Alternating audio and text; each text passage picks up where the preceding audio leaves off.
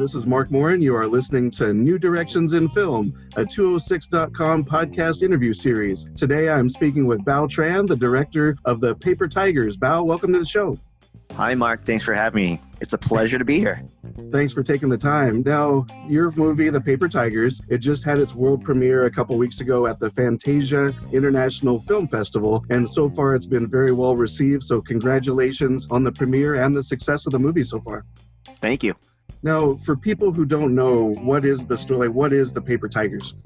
Paper Tigers is a American U.S. indie film, and it's a kung fu dramedy. I guess it's got drama, comedy, kung fu action, kind of like the whole kitchen sink, if you will. but the way we basically like to explain it is that it's about these three out of shape kung fu brothers who used to train together, but now they've gone their separate ways and they find out their master has died and they have to figure out and avenge their master. So basically, imagine if you had to fight a challenge match, death match tonight, but you had to go pick up your kid from soccer. So just trying to play with all those different things of what that means in, in modern life, these ancient themes, and, and a modern day American life. Now, me being a, a middle aged man, your movie spoke to me in a lot of ways that I wasn't necessarily like willing to go down that road a little bit, but it, it, was, it actually helped me relate to the story a lot. So it, it was very well done in that respect. This is very much a Seattle movie, and it does a great job of highlighting the Chinatown International District here in Seattle. Now, why was it important for you to tell this story? Here in Seattle, using locations in Seattle, and what was the inspiration behind it? Yeah, I mean, def- uh, definitely a couple things. A lot of things go into it, obviously, and it almost felt like it was just the perfect storm of just all the we're doing, trying to do all the right things for the right reasons. I think, first of all, primarily because we're from Seattle, it's a story that we know, and the martial arts history of the city is so rich and so varied, obviously. But we all know Bruce Lee planted down here and laid down his roots here in Seattle when he first came to America. And, um, you know, a lot of his first students were multiracial. His first student, Jesse Glover, was a black American. He had Filipino Americans, he had Native Americans, he had white Americans. You know, he had all these students from very different stripes and classes. And he got a lot of flack for it from the Chinatown community or the Chinese Kung Fu community. So it was groundbreaking in that sense that he was going to, you know, teach a very traditional art that was meant for you know a very specific culture and, and race and spread it out into the world so we have all that to thank as far as seattle being that breeding ground because i think if he were to land you know maybe in a more how would you say I don't know, maybe a bigger Chinatown or just kind of like were there more Chinese people around him? I'm not sure if he would had an opportunity to grow. Do you know what I mean? Like maybe if he landed in LA and, or if he stayed in San Francisco and Oakland, he might have just stayed a little closer to Chinatown and closer to his people. Whereas Seattle, I think the population wasn't as big as those big cities and it kind of forced him to kind of like look outside. So anyways, I digress, but that is kind of the history of Seattle that we, you know, it's just an unhidden uh, gem of, of, of a city and history, especially for martial arts. So that's one thing. The second thing is obviously being hometown kids. We, you know, have made movies here and we've made all our stories and just kind of like made our made our our name if you will however hard it is to google but we've made our name in this town and this has been you know our homes and our families are here so we all wanted to tell a story that was unique to our, our experience and uh, seattle chinatown id is you know obviously very rich in its own right. So that was the second part. And then the third part is just the community was so ready to see a hometown film being made. The other part of the story of this equation is for film production, uh, if you may or may not know, we here in Seattle lose a lot of production up to other cities, uh, especially to Vancouver, right. which is just north of the border to Canada, about three hours away. So there's a lot of like movies that have been shot or set in Seattle, but actually end up being shot in Vancouver, which is kind of like, huh, Fifty Shades of Grey, I believe. Um, yeah. There was oh, there's one movie called Battle in Seattle that was shot in Vancouver. Right, right. Um, so yeah, I mean, there's there's always kind of like we never get a chance to shine, and we always kind of like you know we get cool shots of the Space Needle, but cut into the rest of the scenes that are in Vancouver. Not knocking Vancouver. I love Vancouver and I love Canada. it's um, not Seattle though. But it's not. Yeah, exactly. So it's just kind of like it kind of like, you know, we want to be specific. It's about being specific and authentic and be able to be able to tell the story from our scene and our location and a specific, you know, look. You know, we love kind of like the look of Seattle as well. So yeah, so that's a long-winded way of saying, you know, we love Seattle, and that's why we wanted to make our movie here because it just felt right in so many different reasons. Yeah, that's one of the things that really came through was when I was watching the movie. I know Seattle intimately. I'm from Washington. I know the Chinatown International District pretty well. So every time there was a scene on a city block or going down a street, I mean, they're like, "Oh, I know that place. I've been there."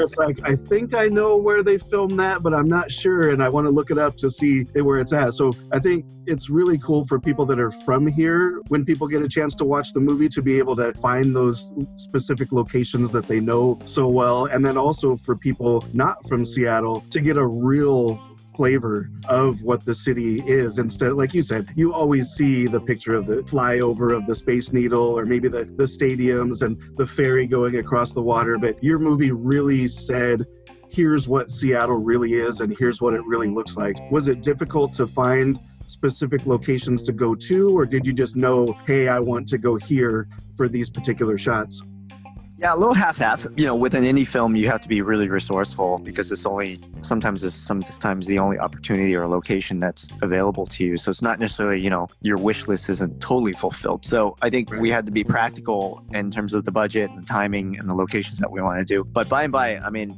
the international district chinatown was just like open arms the community really came out harry from Tai Tung came out and made snacks for us and meals for us hood famous you know came out and brought snacks oh, wow. for us so there's a lot just like we just this was our squad. This was our right. town, and you know everyone again wanted to see a local movie and and support it. So the Nisei Vets Hall, like shout out stuff, like just all, all these incredible communities and orgs that were in in the ID in terms of supporting the film. So that one, you know, that makes it an easier thing because we were able to kind of like, okay, hey, can we use this place as a rehearsal, or just kind of like maybe hmm. shorter notice, or just be able to do something pro bono and gratis, obviously. So those are always like always very generous and helpful. That was definitely an element. We want to make sure it was a story that felt right. We didn't want to make a postcard, you know, we wasn't trying to make a tourist video for right. Seattle, right? But we wanted, you know, to show the background and backdrop and not have to hide, you know, street signs and hide anything that was like, you know, that was not meant to be there because it's Seattle. So we wanted to embrace all of that. So absolutely, yeah. Now, I mentioned the world premiere at Fantasia. Now, having the world premiere there, and that's a, to me, that's a pretty big, big time festival. Even with it being a virtual festival, that still must have been a really big moment for you. So tell me about that experience.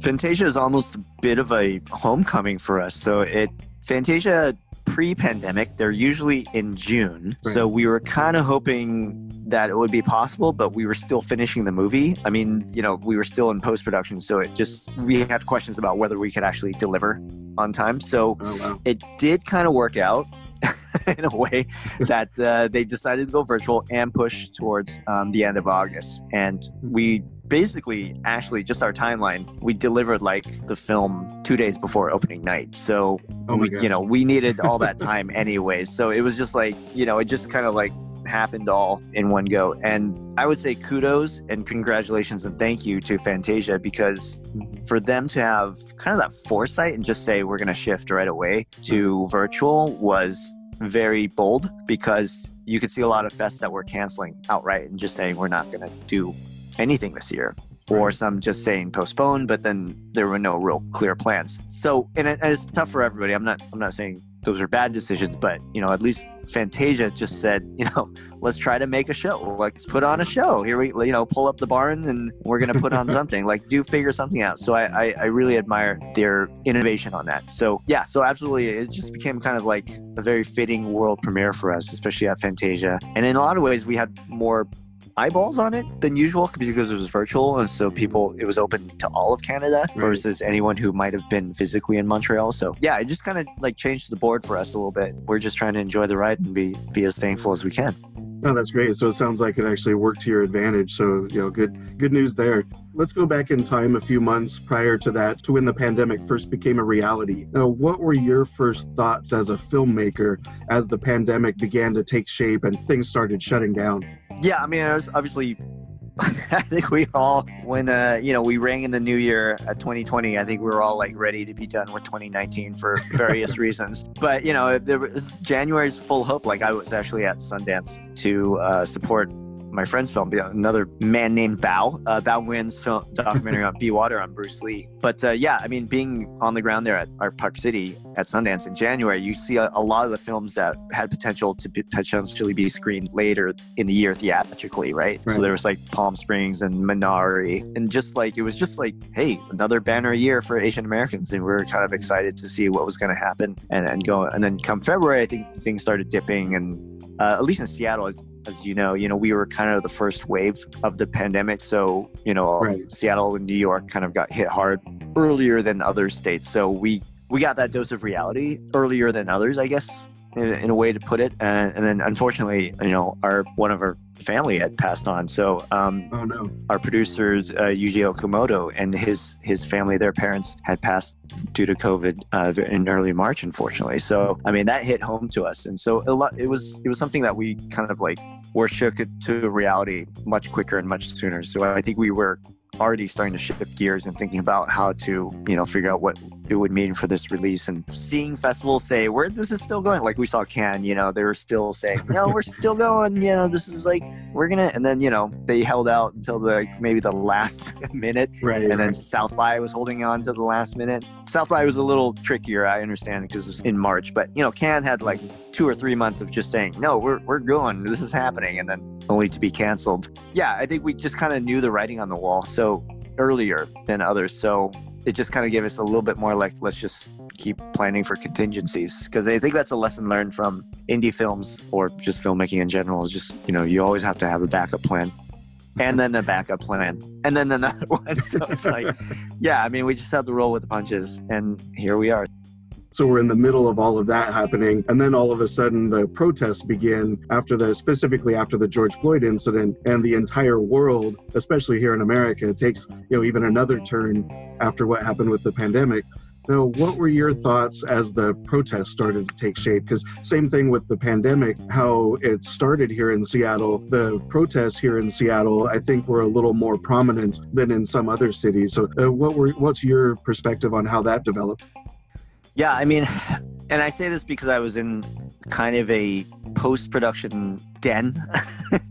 I mean, I've a little bit like under the radar, and we've just been working, you know, straight up since we wrapped shooting in September of right. 2019. So we've been working in, in our little bubble for a while. But you know, first of all, just watching the process. I mean, it was it was past due.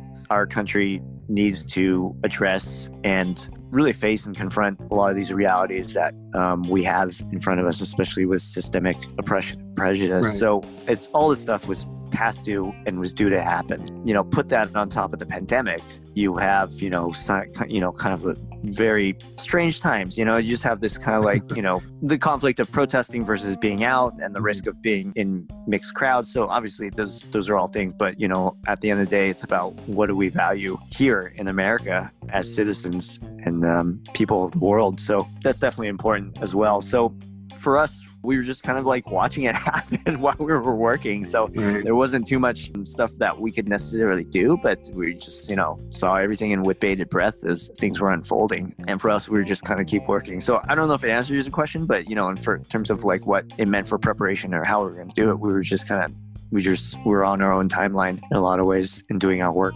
heads down a little bit has the mental and cultural shift that's taken place over the last few months affected how you view what it means to be a filmmaker? You know, I've heard chatter back and forth about in this post pandemic and oh, what kind of movies are people going to watch and what kind of movies are going to be like. Even now, we can't have, we're going to have to acknowledge the world that these characters are in or in a pandemic. And, you know, we can't have people shaking hands anymore and, and just stuff like that. So, I mean, I think everyone's still trying to make sense of it. And then maybe there's a sense of like always wanting to return to normalcy. I don't know if this was similar to you, your, what happened with, you know, in your life, but we noticed like kind of like when the pandemic first started, or the lockdowns, let's say the lockdowns were right. a little more coming down, and everyone's like, oh, it's just kind of passing, it's just kind of temporary, and maybe we'll just kind of make out of it pretty soon. And then it was just kind of like thinking, oh, this is going a little bit longer than expected, and it just kind of like drags on, drags on. But in the earlier stage, everyone still wanted to be quote unquote productive, like, here's how it is life hack, you know, being in, in the lockdown. And it's just like these, everyone's still trying to be in that rat race mode where, right. you know, maybe it's, there's a lesson of just stop and we have to listen to what's happening. And that's you know in a lot of ways kind of the lesson of martial arts sometimes it's not about just the doing it's also the stopping and and just like being in the moment because that's going to tell you more about what's happening than trying to jump into it and learn by doing right so so i don't know to your, your, question i think we all don't know what we're doing you know Robert Towne said you know, nobody knows anything so i think that's where we're at so.